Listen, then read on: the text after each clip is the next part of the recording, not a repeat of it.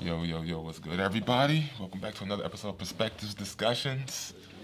We're here with my homies. Oh, y'all can use whatever names y'all want to use, use, whatever. Courtney, I'm proud of my names. Me too. Right Tristan. hey, it's, it's Zach here. Y'all already know who I am. If y'all been listening to like both my podcasts, Night Shift Bandits, of course, Perspectives Discussions. Links in the description below. Um, but yeah, today we're gonna talk about you know being a good old dad. You know, I'm you- happy. a, a puppy. yeah, you know. So, so, so tell us, like, what's what's been your journey, Okay. Tristan? Like, Okay. since since you're the seasoned one here. Yeah. So I'm Tristan. So I'm Tristan. I've yeah. been. well, I'm, I, I go by Baba. okay. I've been a Baba for like six years now, So, is your family African? ish. Oh, My, Oh, okay. My family's pretty mixed, like most like people that come from slavery. So, if it's ish, but I gravitate towards like my African parts more than any. But that and I don't really identify myself as a as a dad. Like that term is kind of is dead to me. Mm, why is that? Like the way of how I see, in, especially in black culture in Chicago, how how they view fatherhood and parenthood from the male perspective. It ain't it ain't enough. It ain't strong enough. Mm. Like there's too there's too much mud in the water, too much blood, and disrespect is involved in that. That like not just on the from the parent to child raising to the school system to the criminal system to how media portrays fatherhood to sex sexuality how that fatherhood plays into that the term dad has no value to me mm. like so so that sounds like something that just happened. That you just got it throughout the years. Because I mean, mm-hmm. like that's true. the, Like- it's something I build up. Like I've come to terms with as I grew up, mm-hmm. and like my own relationship with my dad, and like viewing the relationships with people around me and their dads, how they felt about it, the women that I've been with, how they view their dads, mm-hmm. that like the the word dad had too much con trauma involved with it. Wow, interesting. I've never heard that. Which I guess, like, considering like all the baggage dads not only have, but what the reputation is, especially within the black community, how a lot of dads aren't around. Yeah. Or you know, sometimes if they are around, sometimes they're not the perfect dad. Or well, not, I don't. I don't want to say perfect. You know? Yeah. Yeah. And with Baba, like people people look at you different. Like, cause I've, I've before I even became a dad, I would see people that like that would call their parent Baba or or uh, uh, uh, a Poppy. Probably. Different connotation, different tone, different energy. I even said paw paw. Oh, I've heard oh, that. yeah, or that. Like, it is completely different how the children look at them, how women around them treat them. And it's like, I want that. When I become a dad, I want that. And then, like, and so when pregnancy happened, and I'm like, ah, she's gonna call me Baba. And like, everyone was like, what? Why? really? Why? And it's just like because and I would talk about it and they would just be like, Oh, that makes sense. it's like once you break it down, it's like yeah, that makes sense. Because and I think another thing too, which is just my perspective, is that like when you call someone something different than the usual mom and dad, especially for dads, it shows that you guys have a special relationship as well. Like you're more involved. I don't know how you guys feel about that. And it's like a different culture is attached to it. That too. Like you're actually is teaching your child. This instead of is just true. Saying I'm a parent. As you say that, that goes into why people treat dad differently. Mm. Like like when you say dad, people think in their mind they associate it with their fathers, their dads. And there's a level of disrespect and and trauma connected to that. That like some dads out there, all the same shit. But the fact that they say they call them dad, other women look at them like, oh, he ain't shit. No matter if he could be A one on top of every fucking thing. Yeah. But because they know a bunch of other dads that don't do shit, they look at this child as like, uh, he may be good to you. But there's something he doing that ain't shit. You just don't know because you a kid. Yeah. yeah. But as soon as you go by something else, Baba, Poppy, uh, uh whatever, whatever, Papa, Papa, whatever, whatever, they don't do that. Women don't do that for them. Mm. um, I did. Uh, I went to African Synod High School my senior year, and we uh, speak up a little. bit. Called, oh, um, we had to uh, call all the teachers Baba. If they were male, we called them Baba, and when they were uh, women, we called them uh, Mother. So. What school did you go to? Oh, it was called Nkrumah International Academy. Nkrumah. Nkrumah. Nkrumah. Nkrumah. Yeah, Nkrumah International Academy on 75th and Stony Island. Oh. Yeah. Didn't you say that was very Afrocentric? Yeah. 75th and Stony. It's right behind the mosque. Oh. Really? I know the school. oh.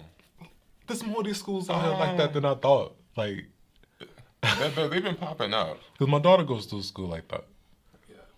Yeah, yeah, yeah. You did mention that. Yeah, yeah, yeah. It started off in the principal. It started off in the basement of his house. He was teaching uh, African studies to his son and his best friend's uh, sons as well. And then that just grew.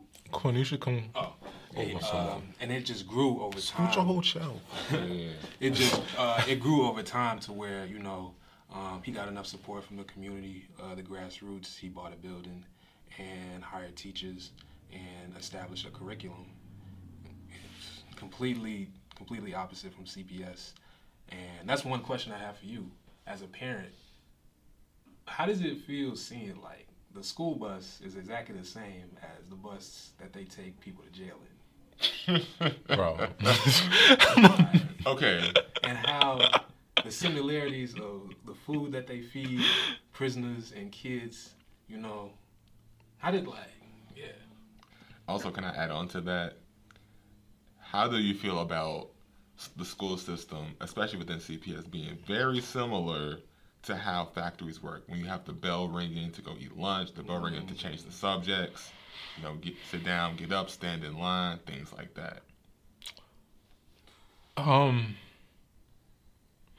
it's all systems, systems with this degrees of similarities and they're not, and like the understanding the nuance in the situations is what separates them. Mm. Like being on the school bus, like you said, I've been to, on a school bus for all of that shit, except for going to jail. I just went to juvie, to juvie, as far as I've been. Mm-hmm. But like it, it makes you not ever want to be on a school bus. For real, for real. Like, because school buses aren't, they're so uncomfortable, even as a kid. Even as a kid. They're, they're, they're only comfortable for like kindergartens. Really, truthfully. I'm not gonna lie. Me personally, I had a lot of fun field trips, the zoo, aquarium, museums, like field museums. Um, school buses. My my experience was pretty pretty fun, especially I mean, the back. I mean, yeah. I mean, okay, you you make like the situation, you know, like on the way to the zoo. Hell yeah, you're gonna have like fun. Definitely. But Definitely. it's like as you get older, and we're st- like we're still doing this. Like, in, eighth grade, high school, like we're tall as hell. It's very uncomfortable. Yeah. like the way the school buses are designed, the regular yellow ones are designed for people back in like the fifties and sixties. Yeah, yeah. Of like we bigger than them. Which is like it's interesting how like a lot of our system these days just still stems back from that. Nothing changed. As I say that, I can't really say that we bigger than them, because I've noticed that over, it's a generational thing. That like there's generational like gaps in growth that is weird in society. Where like you'll get a generation of, well, I can only speak for like the black people yeah, in, in yeah. Chicago. Where like you see like you, as you're going through high school, you notice that like the ones behind you, the sophomores and whatnot, they're so small. It's like, were we that small? Honestly, from my high school experience, especially uh, in black schools, black high schools, it was the opposite. You know, like especially men, it was just like you 14 and you you six foot four. You know, it was that type of thing. You know? That's that's how it was Freshman for me. Yeah. That's how it was for me when I started as a freshman, and then and the class above us, they were all big. Because they look damn near like adults. Yeah, we all look like adults, seniors. facial hair, all that shit. Yeah. But as we, but when I became a senior, a senior, it wasn't like that. Like. Everybody was so tiny, like not barely any of the boys had facial hair, yeah. and like it, it was weird. And it wasn't until like after we graduated that like two more classes after them, of like CNA pictures and stuff, they were all big. And then now, just as grown men, they all just look, look like children. No, uh, Because I've noticed, like, riding with high schoolers, Yeah. they all just look like kids. like Say grown that, kids. They act like kids, but I'm like full beards, all type Bruh, like, it's, But it's yeah, crazy. They act like they act like kids, though, for sure. Because I, I, was- I was on the bus one day, I'm just looking at them, I'm like, y'all in high school? Like, I'm thinking way back when, like you said, in high school, when you're a freshman, seniors look like damn near like adults. You Yeah. know, like they were doing adult things, and then don't let a senior date a freshman. Now it's like a kid dating an adult. Yeah, and that I like I've been I've watched that shit play out in the Yeah. real. Yeah. Right, right. Or like uh be on the street and people talking to like you can't be talking to the little ass girl. And it was like I'm just a grade above her. Like dude was like chill out. They was like Wait, y'all don't go to the same school. You have to pull out an ID. prove, prove your innocence. yeah, like we go to the same fucking school. I don't know. Maybe maybe it was the food. I don't know. The hormones, I guess. I don't know. I don't know. But that's that in itself is a whole That's a whole different story. a gigantic bunch of shit. And like when it goes to dating in school and Man, age differences. That's, that's a whole difference. Man, But these are um ages. Sorry, go ahead. but like back, Back to, to fatherhood. Yeah, back to fatherhood. that was that was a huge tangent. Um uh, give me something to, But to yeah, hold so on like to. we, we were talking about like the school system and whatnot. Well, let's How, talk. yeah, as a parent, how do you go about deciding who teaches your kids about how the world works, and how does that and it does that align with how you teach them? You know, to make sure that there's no conflict. Well, I guess what you- I guess what you're trying to say to summarize the question: How involved are you within the school system? For me myself, I'm super involved with her school system. Like I picked out her school. I've talked to her teachers before she even got there. I mm. knew who her teacher was. I know her principals, vice principal.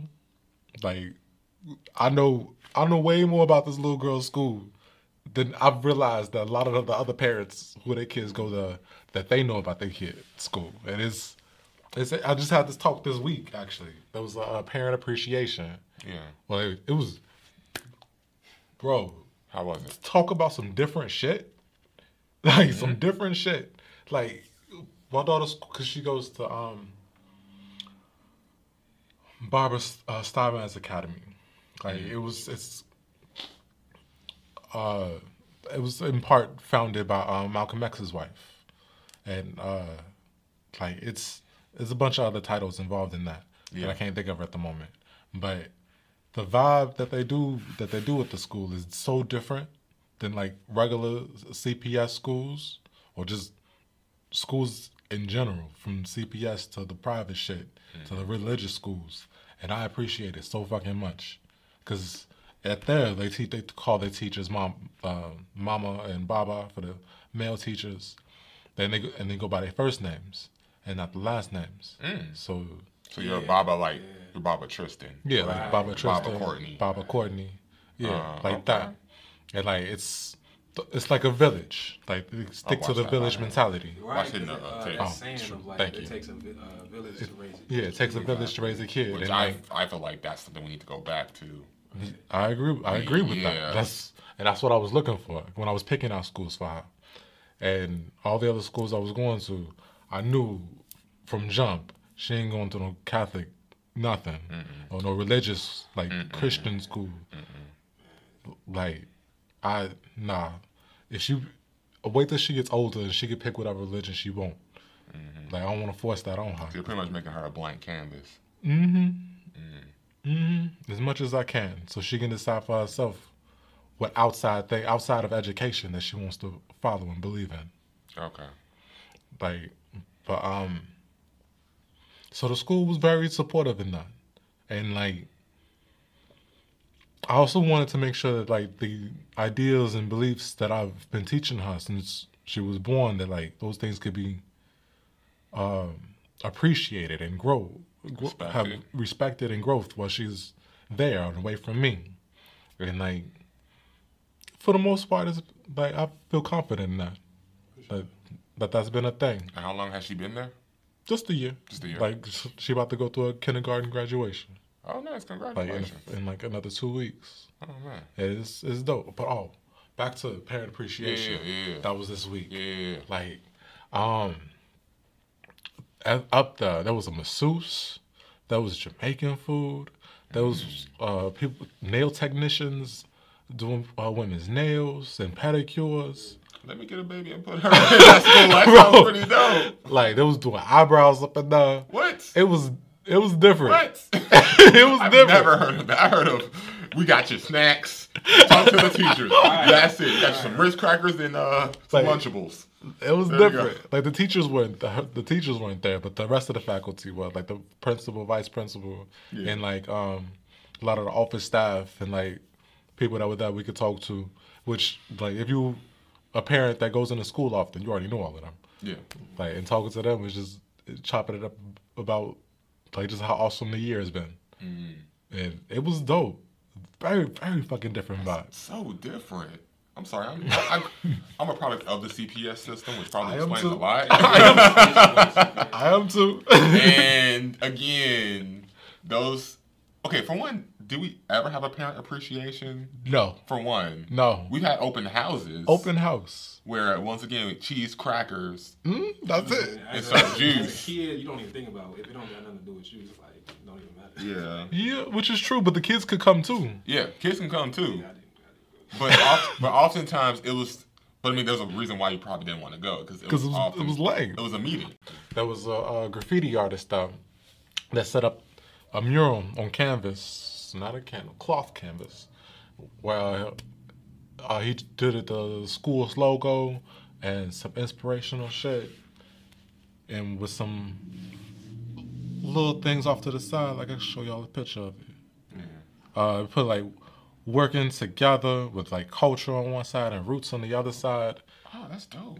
and like he let everybody like put a little spray paint a little bit at a time together, on it, and then he just finished it and cleaned it up, made it look like a real professional. Like by the end of it, See, I, I like stuff like that because it's giving kids a creative outlet. Right, right. Like it's really like hmm like he goes to some kid, well, my daughter and another kid and her mama, and my daughter's mom. what does your dog look like? She's just observing, just giving commands to everyone. Like, yeah, go Yeah, up, that get- picture. Make that blue. You know. She probably was knowing her, For sure. knowing her, she probably was. But yeah, like flexing that creative muscle, because kids need that. Because Yeah, when I was bro. when I was coming up, my favorite classes were like art, music. Right, You know. right. Yeah. I, You know, shout outs to like all the art teachers all the way up until high school, hell, even college, because art classes was and just my then favorite. uh, being able to uh, exert energy with sports, you know, just running around like baseball, dodgeball, Mhm. like yeah, it's, it's it's very important, you know. Yeah, which is why I find it sad that they want to cut funding from these classes because it's the arts. Like, yeah, I get it. Math, math's important. Knowing your history is important. Blah blah blah. But where's the creative expression? Where's my is important. outlet from like from what I'm dealing with at home? You know, or when I'm stressed out, or when I just want to do something. Yeah, That's what I'm grateful that my mother put me in the high school that I went to because learning that math was invented by Africans, people that look like me, hmm that changes my perspective on math, science, and agriculture, you know? Because before I'm just like, why does this matter? You know, I was that kid that was Yeah. like, why is this important? No, it's good to ask. and completely changed my perspective when I learned history that was hidden. You know, like history being hidden from us. That's I, that's what I don't like about CPS. It's really not cool at all. Know, slavery. First day of history class, slavery. I'm like, wow, are you serious? You know, how do you feel about school? Like, um, man, I feel like it's a great place, you know, when, you know, the right people are in charge who really care about the future of the children, you know. Because honestly, I shouldn't have graduated some of the uh, the grades that I went to, uh, like eighth, seventh, or eighth grade. Went to CPS, and I was one of them C's get degrees type of students, you know. And you had to. They they told us at the beginning of the year you have to get at least a B in order. And, and uh, yeah, you have to get at least you have to pass all your classes in order to graduate, basically. At mm-hmm. the end of the year, this is CPS. They trying to just it's a, like you said a factory. They just trying to move you along.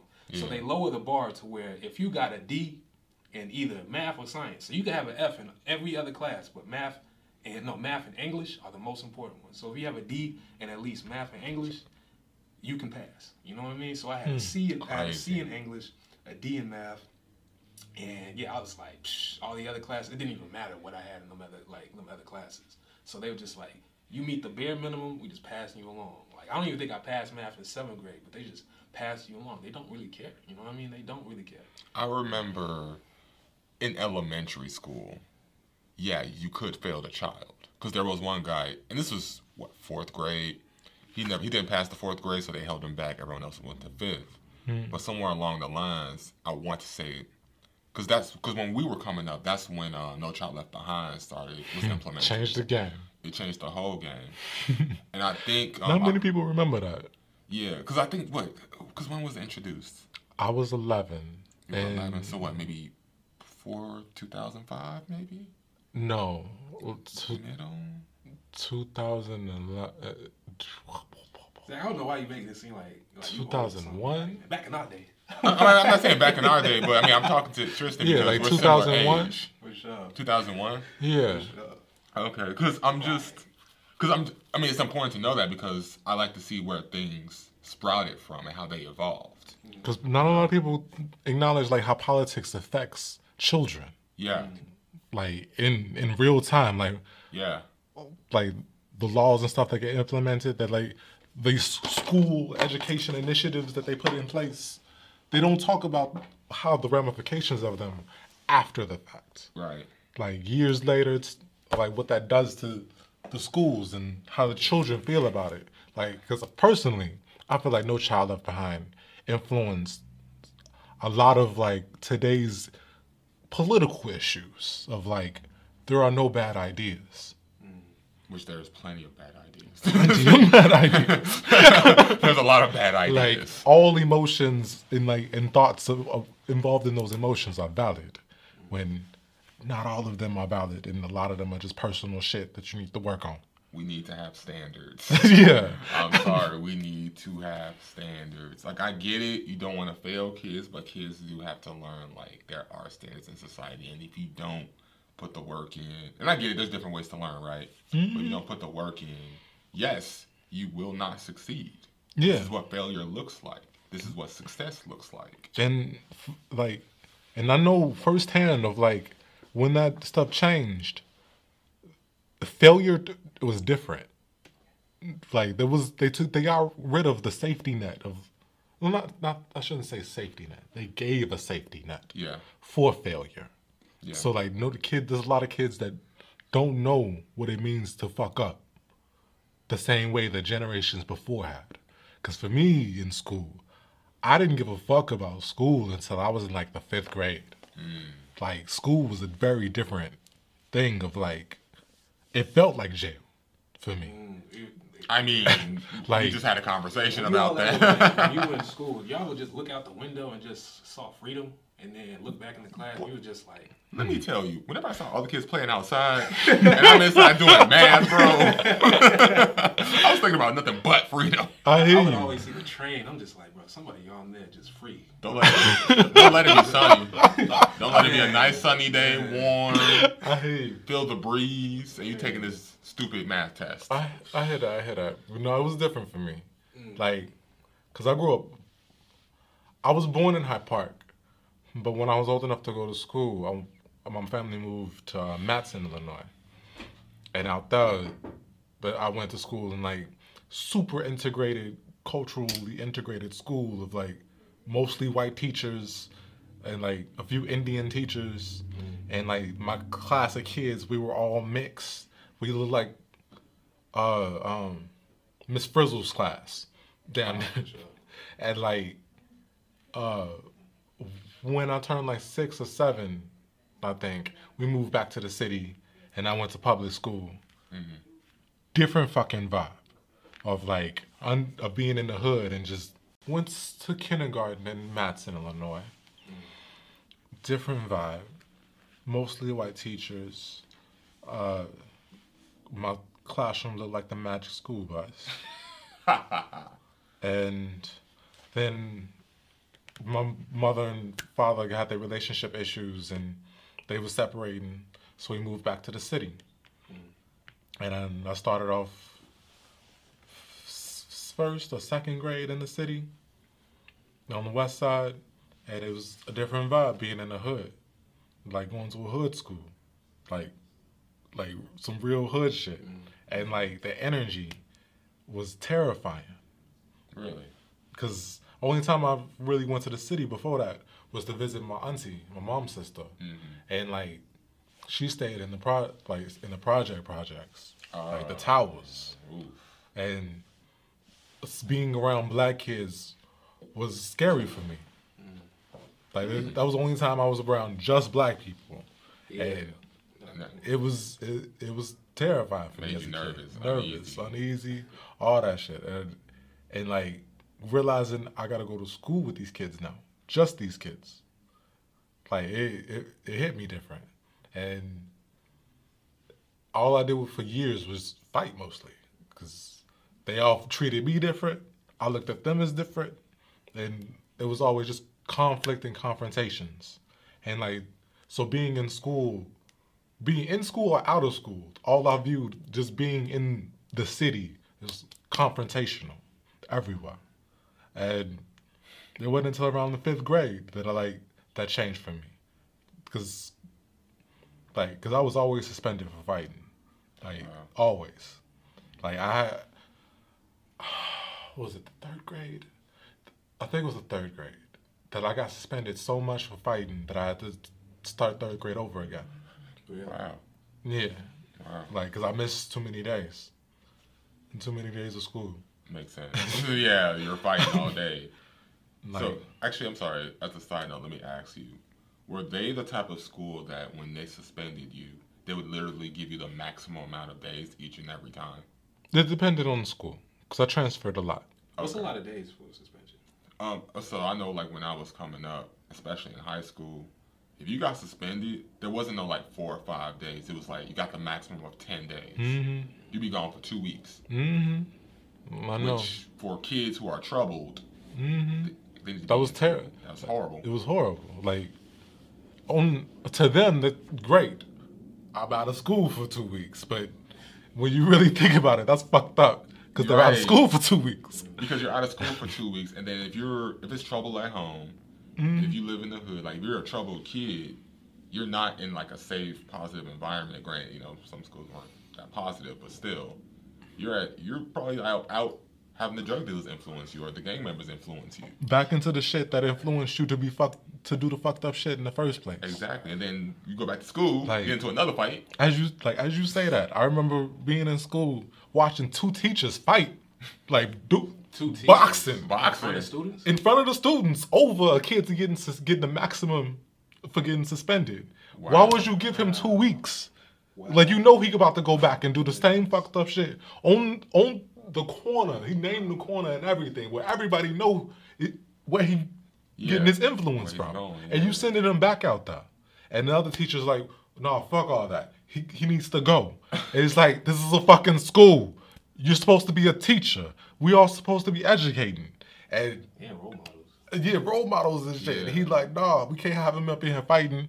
And he knocked his shit clean. Damn. It was two male teachers. Two male teachers. That's even. Oh, you don't. You never see that. I'm thinking, I've seen two. I've never seen two What? teachers fight at all. I've seen words traded. I could see two women fighting in front of students. I've seen see that too. You see that? Oh, But to see two male students fighting, like mentally, they must not really be there.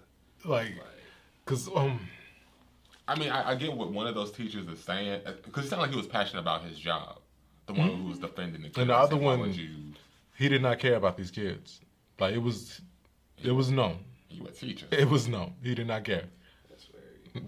And That's wild. like him hearing that like that you go give him the max. Like this is a, a it's a prison sentence. Because you're right, it is a prison sentence. Again, going back to, and I guess this is just bringing, it's just we can't help but have the conversation of comparing prisons, factories to schools School. Because it's a prison sentence. Like you're gone for two weeks. Anything can happen in those two weeks, and the reason why I keep bringing in up school the and fact outside that of school.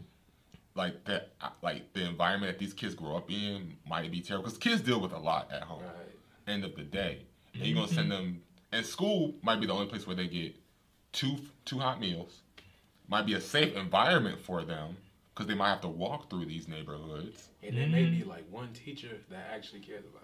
You know, at least one. There's always just like a handful of teachers that just care about the students. Because when I went to a, I went to a really a really ghetto uh, school for sixth grade, and pretty similar. You know, it was a lot of fighting. Um, as I got older, I realized that like it was in the hood. You know, so just like that that saying that hurt people hurt people. Like yeah, these people were really dealing with stuff in their own personal lives, and when they see somebody else, they just like you know see somebody else that look like them because yeah, it was majority black. It's just you just you just got a lot of hate. You know what I mean? Like, just like, but the one thing that that school had, it had one teacher who legit loved this math teacher was a woman. She legit loved her students. Like, could not only call your parents like when you missing homework, but pull up to your house. You know, making sure like it's like it's almost summertime. These li- these students are uh, could go to summer school for failing math. Y'all gotta come in. Like I'm talking about like the feeling of a teacher giving you an abundance of extra credit, you know, like here's extra credit, extra credit, extra credit, you know what I mean? Yeah. Just to dragging you, like pulling your grade up just to not, you know what I mean? Just so you can feel success, you know? Yeah. And it's just very It powerful, you know, because she, because it's like she knew she was in a school where like these kids could end up going to jail, you know? Yeah. So just like I'm gonna do my best as a teacher and yeah, like basically raise some of these kids who don't really have that at home. So yeah. I mean, because you know, sometimes a lot of parents and kids need that. They need that positive, passionate teacher. I mean, in the ideal world, that's that should be every teacher, right? It should be. Right. Like your teacher should be very passionate Like- about teaching you. They should be very passionate about It should be regular. raising you, like helping you out, getting you through. in the individual Yeah. aspect of it, like each individual child, you got a relationship with them, you know. Even though it's just for Yeah. like I like my daughter's school because it's not just for the one year. Like once the year is over with, you don't really see that communicate with that teacher no more. Yeah. It ain't like that. Like kindergarten teacher could fill in for a upper grade class.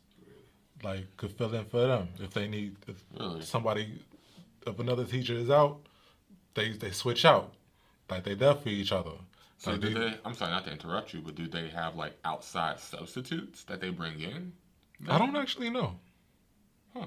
I don't actually know if they do. I haven't really talked about that.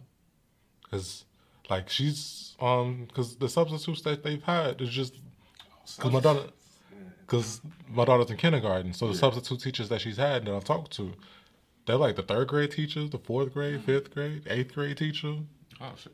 like, like I They really do just be like, okay, Miss So and So in here, Mister blah blah blah, go over there. yeah, cause each class gets two teachers. Really? Yeah. Oh, okay, okay. That makes a little bit more sense because I'm thinking like, so damn, are you teaching two classes at once? No, like so each class gets two teachers, and when they so when one drops out, like no one, no one just teaches the class on their own.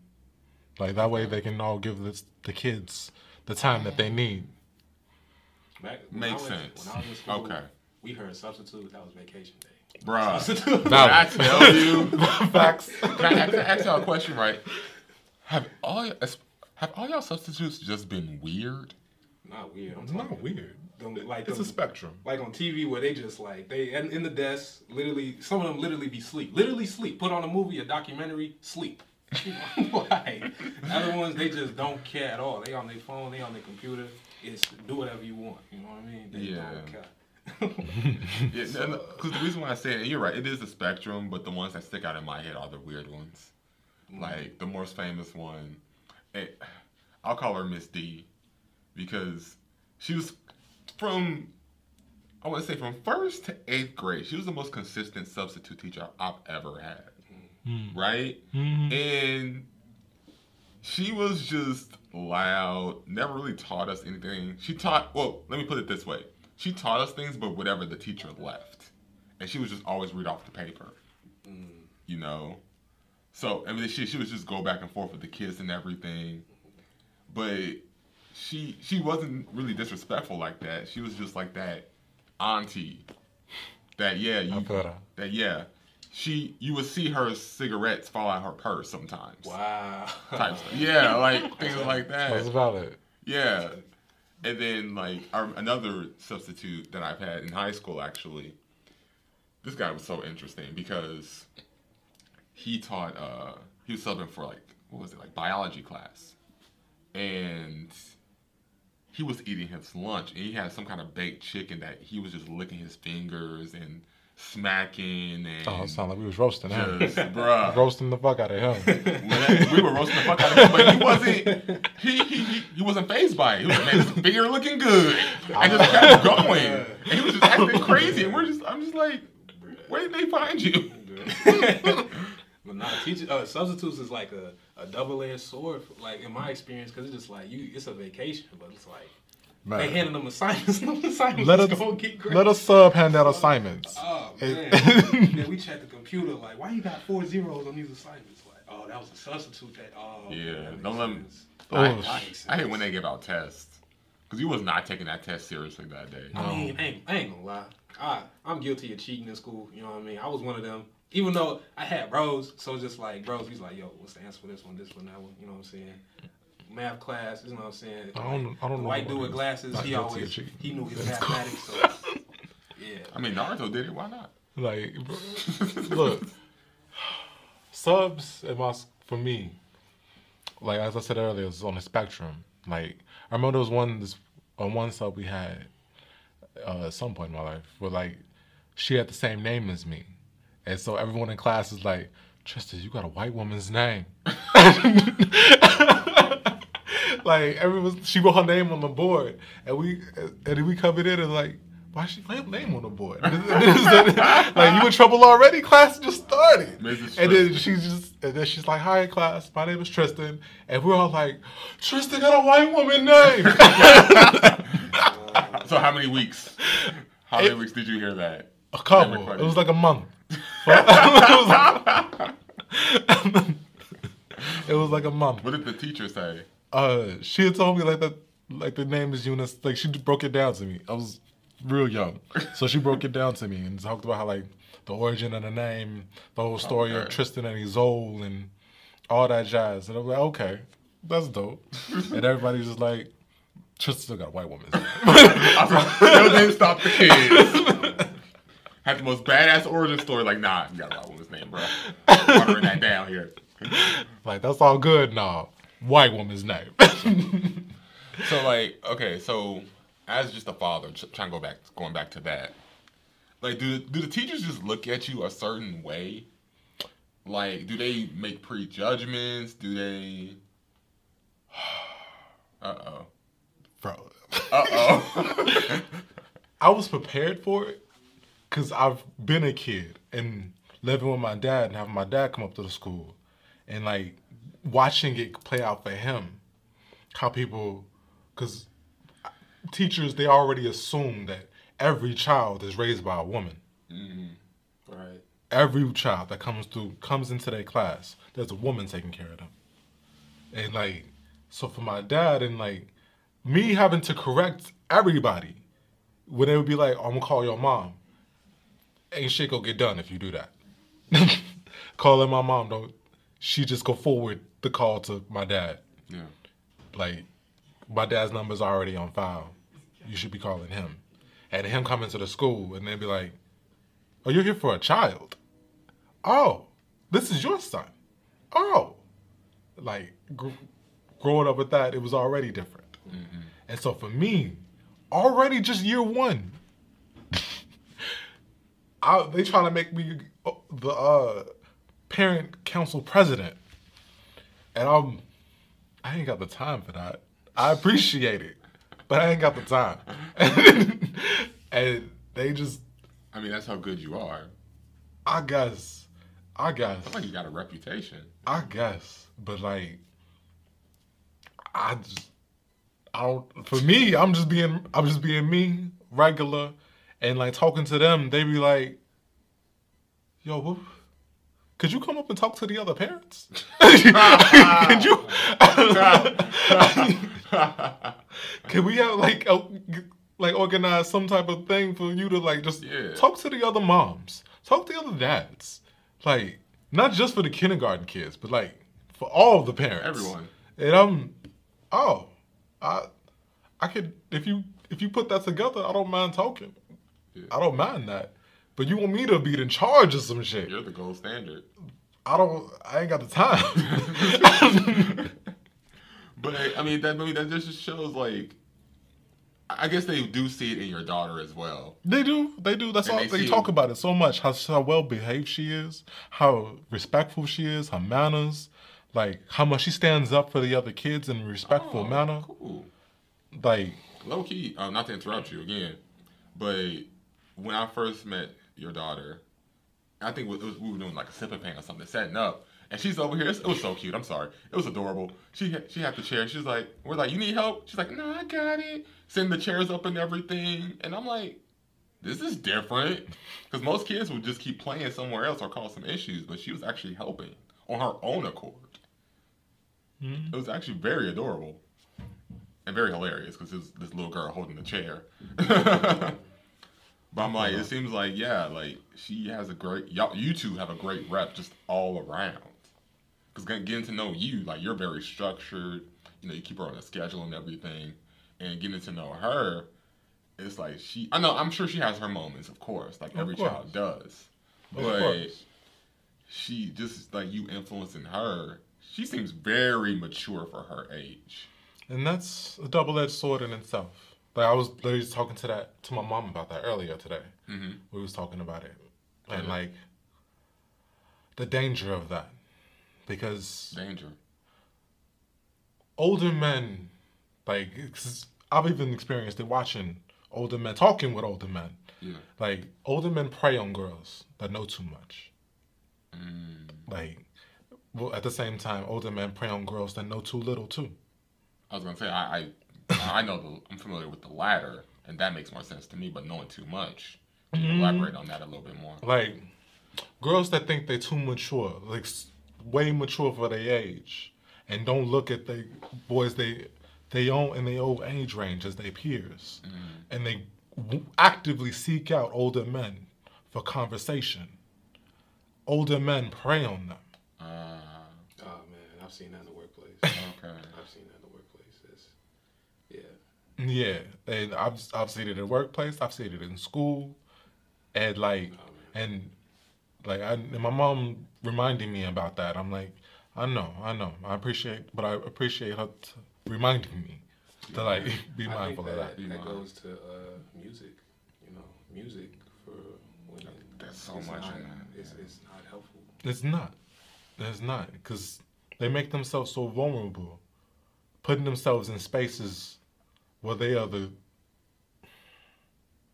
where they're like, people look at them more like, ah, ah not not like a TV show, but like a prized possession. Mm. That like, because that makes them different than the one the girls that don't know too much, mm-hmm. because they they're easy to talk to. They like they they want to hear what women in their own age range tired of hearing from men, tired of talking about. And this young girl, she's open to talk about everything. What else is she open to? Right. It raises that curiosity. Mm-hmm. And and the lines get blurred on on age range and what is acceptable and what's not acceptable and fuck shit can happen. Right. It I ain't for none of that. Yeah. Not with my baby. And see, that's one of the reasons why, because I do want, want to have a daughter. You inspired me to have a daughter even more so, but also to teach her to be prepared for the world. Right. Because there's so much dangers out here, and lines, like you said, get blurred to the point where, like, if you talk to someone, talk to a mature man, and he's on some fuck shit, Mm-hmm. you know, that can just really get lines get blurred, you get confused, you're naive, you don't know what's going on. Granted, yes, you are smart, but you don't don't know a lot about the world, and he Mhm. sees that. You know, I mean, if he's on some friendship type stuff, again, like you know, in the workplace, that's one thing. But if he's taking advantage of you, that's the thing I'm fearful of. Cause this shit is easy. Like it's, when you make yourself sub- susceptible. That's the word, right? Susceptible. yeah. And vulnerable where like where people see see your intellect, but they also see where you lack in. They can exploit that shit. Yeah. Because you don't know any better. Yeah. They're naive. Mm. Like depending on what their intentions are. Yeah, social social media is just it's not helpful. It's just I mean, but it doesn't have to just be social media. I mean, it can be because I did hear a story. I'm not going to put the person out there, but a friend of mine did have a daughter who was interacting with the older man on social media. Come to find out, and she didn't find out until she looked through her phone. Mm. Which you know, I get it, it's depending on privacy for the kid, but also it's a, it's a safety issue. Yeah. You know, I've been there too. Like Yeah. I've, been, I've I've met people like I've I used to work for a nonprofit organization that would help uh, convicts, ex-cons and stuff, and with like job placement and home housing and food stamps and stuff like that. And I've met a lot of people through that, mm-hmm. like just on the outside that were also helping. And like there was this woman, she had like three daughters and like one son, and like her oldest, like she would like try to talk to me a little bit, but she wasn't my type, you know. Mm-hmm. That wasn't the vibe, mm-hmm. and like I was just there to do my job, and and I'm out, and uh listening to her and like how she was like just a little younger than me, but she thought I was older than what I was. oh, And so she was talking all types of crazy shit that just immediately turned me off. Like, shorty, I, I ain't nothing like that. Wow. like what she what just looking at me, what she presumed I was. And like Yeah. what I would be down for. Yeah. And I'm that's cool. That's this is uh, it's it relates to what you're saying. This is a side note. It's like when people look at you and they see like they look at you and they just think they know the whole thing. You know what I mean? Like just from one glance. you feel me? Like the way you look, the way you just like okay, I know everything. I know this man whole how he think. You know what I mean? I, I just it's like nah. It's just the iceberg. Tip of the iceberg is you don't know what's at the bottom. Right. Because I'm like, I'm just here to help your mama, and I'm out of here. And, and she just like, but you can you come back though? Hmm. For what? Hmm. Hmm. like to kick you with me? Like we, we can smoke, we can drink, we can walk the bed, like listen to music and stuff. And I'm nah, I'm good. I'm good. Yo, you on some other shit? Yeah. Because when someone mentions, yeah, we can smoke, we could drink, get you under the influence type activities, Mm. disrupt your You on some other decision making. yeah. And nah, and like a little some time went by, and I found out that she got kidnapped. Oh.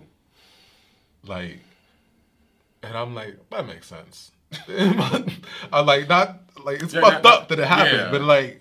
But that get- make, like the thing, the conversations I had with her, the times I would come over, and what she would say to me, I'm like, that makes sense. I, I could see that. Like you you foresaw that happening to her based upon getting to know her. Yeah, Okay. I've seen that on Instagram too. Like, hey, I'm about to go kick. I'm about to spend the night with this dude I just met yesterday.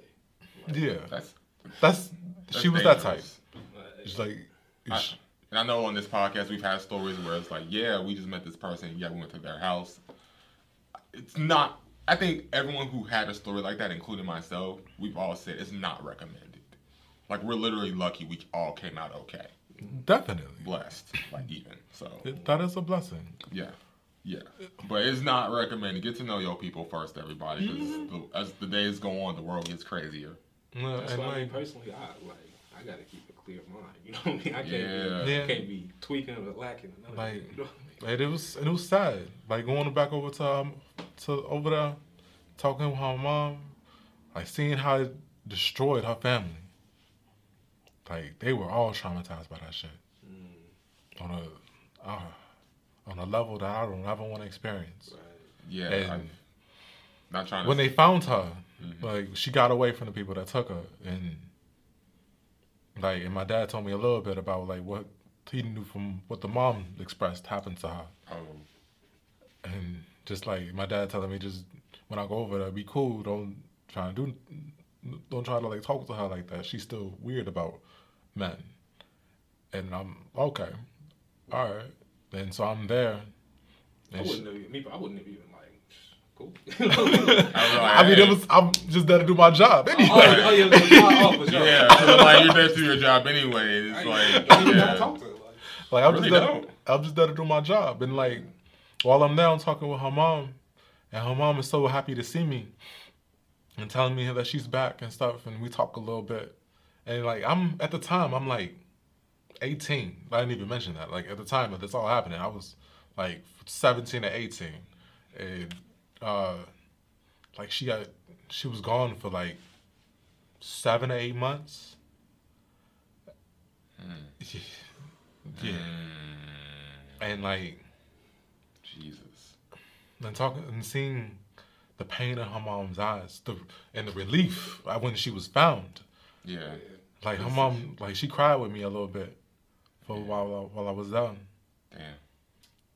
yeah. I mean, I not to take the stage away from you, but I've known someone, a family actually, some someone in that family's missing their son. They've been missing their son for a long time since I was little. Have yet to find them. Yeah, it's it's one of those. heavy. It's very. I don't want to experience that, that myself. I pray that I don't. I pray that any- anyone, any one of my friends don't, because Right. that's crazy. Like, it's like not knowing Yeah, not knowing where they're at. not knowing where they at and what could be happening to them. Yeah. And like, and at the time, like just thinking about it, like if one of my siblings went missing, like how how that would affect me. You Yeah. see, I had a dog, and the dog got off the leash and ran away, and I just wanted to catch it. You know what I mean? The dog went like blocks, blocks away. You know, I'm a little kid, so I'm just, I'm gonna go catch it. And then I, just, I just gave up because the dog running too fast. So I went back home. and tripping, Police cars all over the place. I'm like, what's up? You know what I mean? So I'm just like, dang, okay. I ain't know what that's like. I'm just getting this dog. Yeah. But okay. Yeah, there's a lot of shit with that. Yeah. there's a lot of shit that come with losing with a dog. actually, yeah, actually related to his story, I remember there was one time I was little. I want to say maybe second, third grade. I, I had a babysitter after school. The- I don't know what happened, but the bus driver dropped me off at the wrong block, Mm. and I was completely lost. I'm a kid. I don't know where I'm going.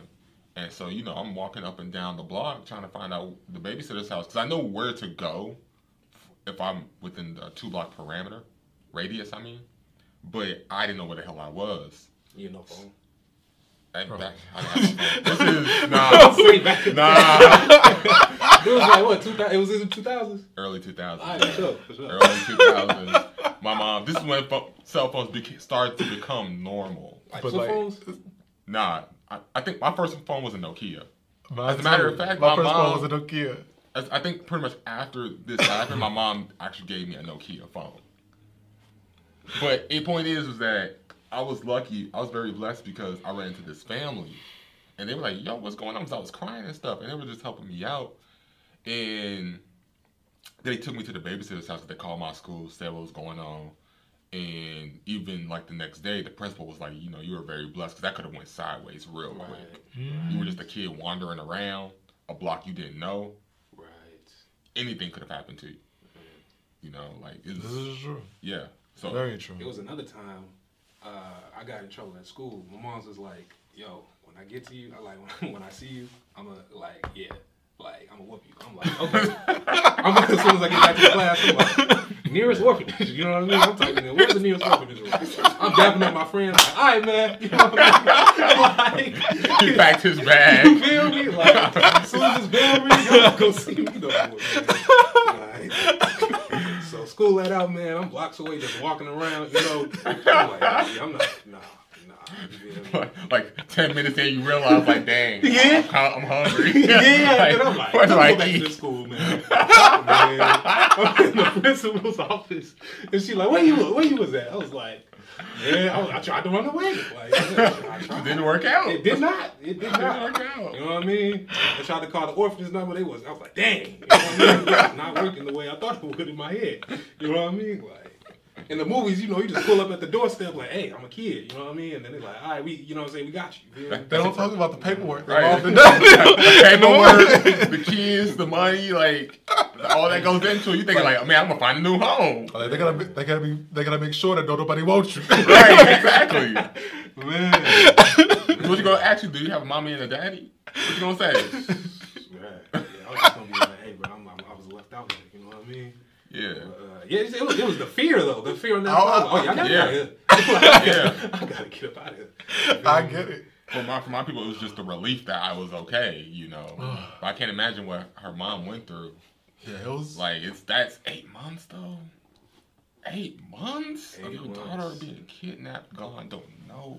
That's Yeah. torture. I seen a really good movie. I think it was called Searching. It was like the whole movie was on a desktop, Mm-hmm. and his Asian dad, yeah, his daughter went missing, and he was going through like searching her laptop, trying to figure out where she went. I think I heard about. Social media. Yeah. And like the the the expression on his face, like after I believe it was months of not uh, finding her, like you see it, it was like so. Yeah, and he's just not giving up. You know, he cursing out police, cursing out teachers, Yeah. cursing out friends. You know what I mean? He actually pulled up to one of eh, she. He thought it was her friend, but it was just a dude she was talking to, and like beat him up. He was in high school, but he was just looking for his daughter and stuff. Yeah, so. I was like, bro, this is I feel like I've seen this movie. Actually, one movie, and I don't. Let me say it like this: If you have kids, I don't rec- recommend watching this movie whatsoever. If you have mental issues, trauma, don't watch it. That means they should watch it. It's called Meg. Well, be. Well, I'm about to give you a warning. This movie is called Megan's Missing. I believe it's on YouTube or wherever you find your movies from. it's a YouTube movie. Yeah. The thing is that old girl gets kidnapped, and the things that she goes through is horrible. And I'll let you know right now, there is no happy ending. Oh, for sure. It's a found footage movie. Found There footage. is no happy ending, and you see all the things that happen when you get kidnapped, the possible things that happen when a woman gets kidnapped. So be prepared. If you want to watch it, check it out, but just know it may trigger some things, especially if you got kids, especially if you've been traumatized in the past. Yeah, I'm giving that warning out right now. But it put the fear of God in me because I'm like seeing this and this shit actually happens. And then there's a point in the movie where you see the hope leave from the girl's eyes. It's mm-hmm. hor- it's, it's like, damn, I now want to really reinforce like mm-hmm. defensive mechanisms in my kids for when just for when shit like this happens. I hear you. I hear you. You know, like That's why I want I want sons and daughters. You know, so it's not just my job to protect my daughter. You know what I I mean? feel that. I feel that because it's different. Raising like girls and boys is different, but the foundation is the same. It's supposed to be the same, I should say.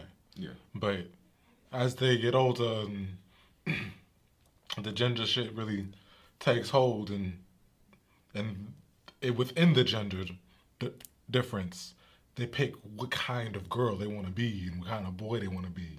Yeah.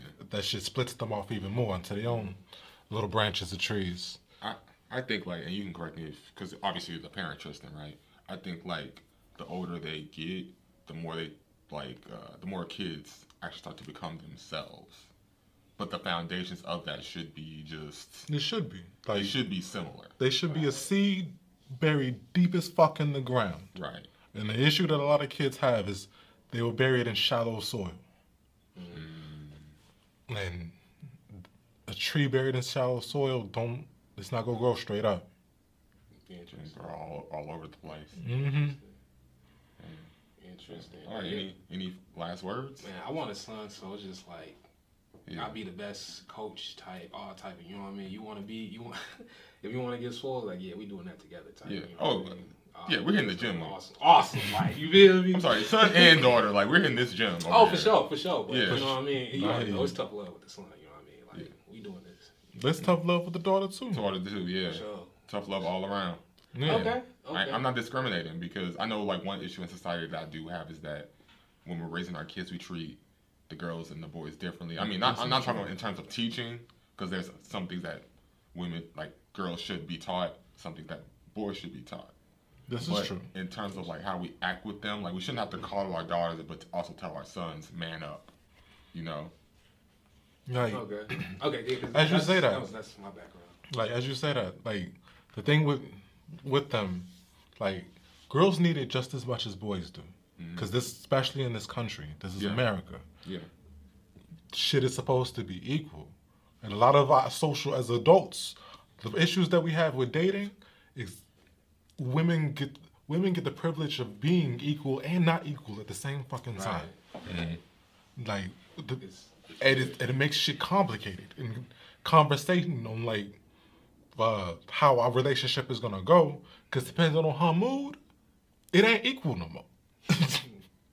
like the the female you talking to, she can be in her mind, she can be equal, all the way up to a certain point that she can assume that she said to you, mm-hmm. it never that conversation never happened.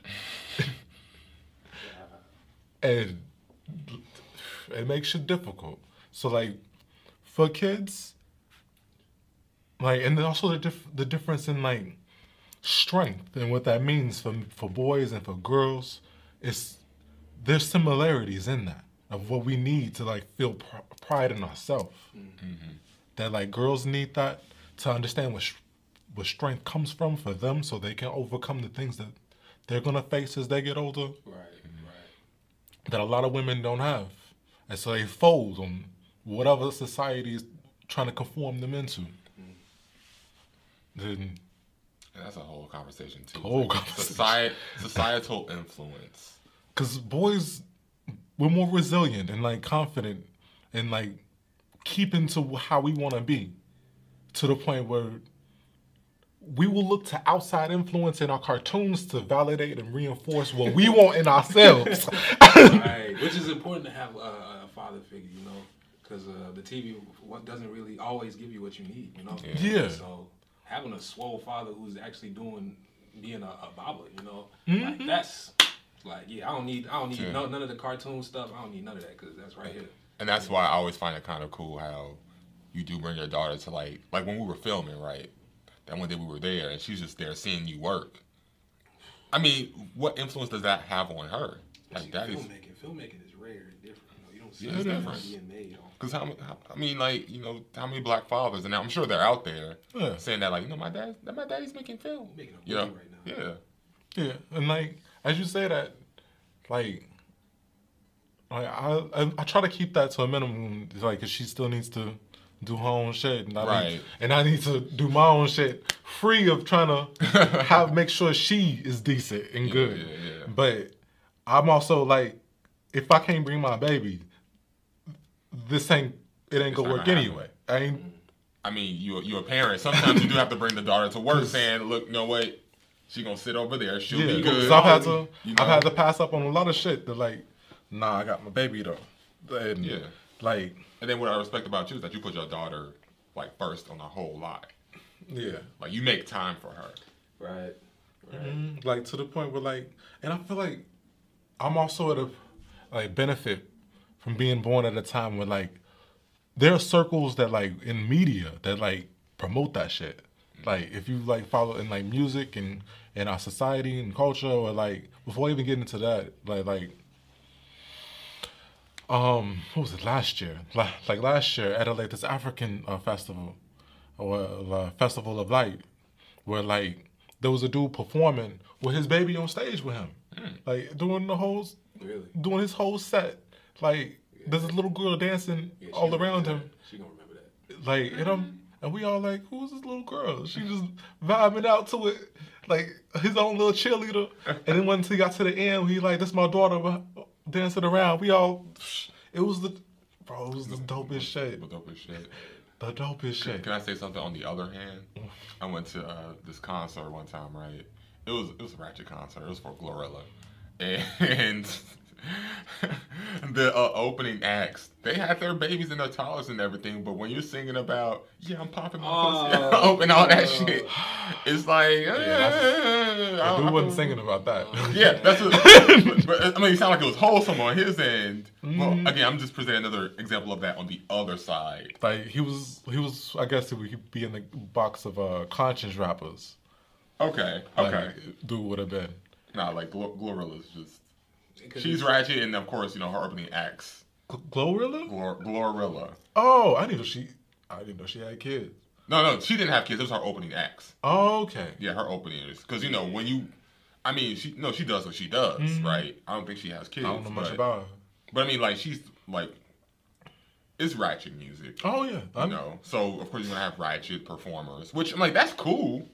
But when you have the kid, your, your son in front of you, you say how you pop your kids out there. Thing open. Yeah, it's like okay, I feel a little bit uncomfortable with him. He being They take. I get it. It's like the Lil Wayne interview.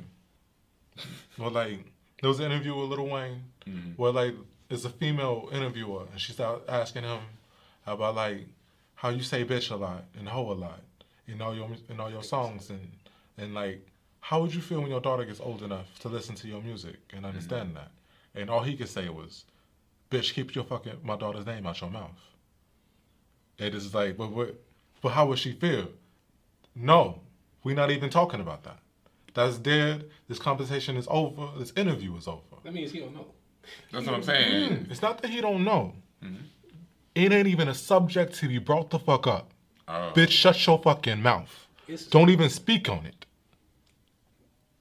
it's it's it's not like it was an offensive question though. It's Yeah. not. But I mean, like you hear that question being asked. But amongst that various is two different worlds. Yeah. Don't even acknowledge that they could ever touch hands. Wait, wait, who can touch hands? The convers The these con- subjects. Oh, the subject, My yeah. daughter my music separate as fuck. That's interesting. Like it's no different than Superhead doing all the things that she did. How do you think your son is gonna feel when he gets old enough to watch your shit? Well, you said super who? Superhead. Superhead. Who was that? Oh, okay. to be fair, she is. Yeah, She is pretty old now. Yeah. Uh, she thinking was a porn Cardi star, now, you know I basically. mean? Like Cardi B got kids. That's a perfect. like- That's a good modern day example. like, it's a, it's a I mean, perfect it's- example. But Superhead is like She's above Cardi B. We like talking like, like that's like comparing Goku to, to Yamcha. On a whole scale. yeah, Like- Superhead, she- let's just say she got a reputation of um pleasing men. Can I say it like that? Yeah, you can say it let's like that. Like she was huge in the black entertainment industry for a while, Wow. to the point where she was on getting interviewed on TV shows she had that or book, right? sitcoms. Here she got a book, She got a book. and like, like, and like, what do you do when your son gets old enough to for be in school and all the classmates know what you did, know what you was doing? Yeah. Just watch video, pull up the video on the phone in class and do share that it with now. you. What's gonna happen? How he, how they go feel, and how and how just it's separate shit. They, it's just I c- but I could pull up YouTube. I could pull up X videos. I could pull up Spotify. Pull up every single artist song. Pull up every single porn star song. OnlyFans. All of that mm, immediately. Like that don't stay separate. it done. I It guess. Don't. that's- I Like- guess that's like the artist saying like they gon' they gonna handle it. I guess. That's it's, it's a good. I mean, and I, and I get it. it's a good question. I mean, it's a good question, and I get it. You know, that's your business, and that is a sensitive subject, but your but business is a your it's business is everyone's business. affecting our culture though. right? oh man. But it's like, bro, you've been selling drugs to your community. You can't be upset when your kid or your parent or your cousin or uncle or just buying your drugs. Yeah. Yeah. You gotta be uh how to say like just you want your kids to be proud of you. You know what I mean? Like. boy, I you mean, want- they, they could be proud of you. It's just, I guess what I'm worried about is the teasing aspect of it. Oh, yeah, the your, teasing. Because your son can ex- fully accept that, okay, my mom does OnlyFans, that's her job. But other kids who aren't raised like that, Yeah. They're What going to bug the hell out of you. Like, oh yeah, I saw your mom, you know, sucking some dude off the other day. Da, da, da, da, in the middle of the park. we all know that public school for for Oh, undeveloped minds, it, it- it's a war zone, twenty four seven. I'm not even talking about public school. Like, Oh, yeah, he- school, I'm sure there's yeah. te- teasing School. still in like the schools y'all went to, or Mm, your daughter just- goes to. You know, It's Your image of yourself can just be kids will be kids. kids are going all to be. down. I agree. you know, but yeah, but Yeah. once again, just to wrap this up, any final words on the subject? Anything else? Y'all- Something y'all want to plug? Um, I guess if you want to. Oh no, I'm not. I'm definitely was not prepared to plug nothing. My bad. No. My bad. You plug your stuff. You got Yeah, like I mean, I, I, I different- links in the description. No, I'll plug mine in the Oh, beginning. for so sure. Oh, yeah. like, sure. All right, I I'm was used to it at this point. Sure. Maybe another time. No- Another time. I'm not gonna force it right now. For- yeah, yeah, okay. Yeah. I'm all right. You all right? Okay, cool, cool. Well, hey, thanks y'all for coming. And we, it was it was a good conversation today. Oh, for sure. I feel like I was interviewing. We were interviewing Tristan here. Which is not how I thought this was gonna go. Me neither. but I'm like, how does it feel to be a dad? Interesting, you know, because I got I got bros that are that are young parents at 20 years old. Which is know? and whoa, I guess I do have a closing. Like the main thing I would always say to another dude is like ask them if they ever played Pokemon, like red, yellow, blue. Okay. What's blue? Red? Yeah, yellow? blue. Yeah, blue was the color too. Yu-Gi-Oh. Yeah, like if you ever played one of them, if you made it to the end, you'll be a decent parent. Like So guys, y'all, if you guys beat Pokemon, you'll be a decent parent. like Why do you say that? Because the systems in like in RPGs are like super similar to like raising kids, like the like like the the hero's journey in like in the path of like uh getting through your struggles and adversities and like in in the process of learning and like especially for like a baby like watching them go from like a baby to toddler is like leveling up a pokemon okay. okay.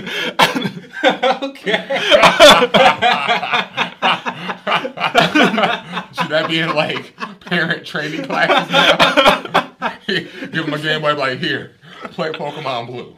like like real shit like it's it's so similar to like the things the things you need to the rhythm and like all the grinding like will, will be in the game like the grinding that you need to do And then how like you have to stay on top of them and like how you have multiple kids, but you can't just focus on one kid. Got focus on all of them. yes it's just like having multiple poke, pokeball in your, in your bag it's like i'm gonna put some time in with this kid put him So back wait, so wait, then got- put him back put him aside time with this kid Oh man.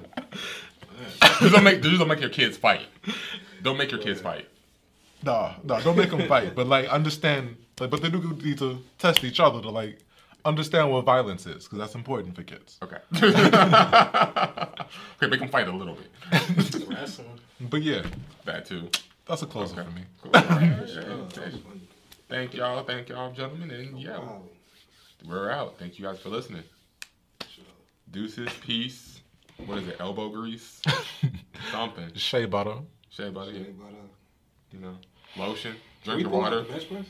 Hmm? Can we pull out the bench press? Sure, I got time to do that. Eh, yeah, I'll join y'all. Ask Maurice what's up. What's up? I know what I mean,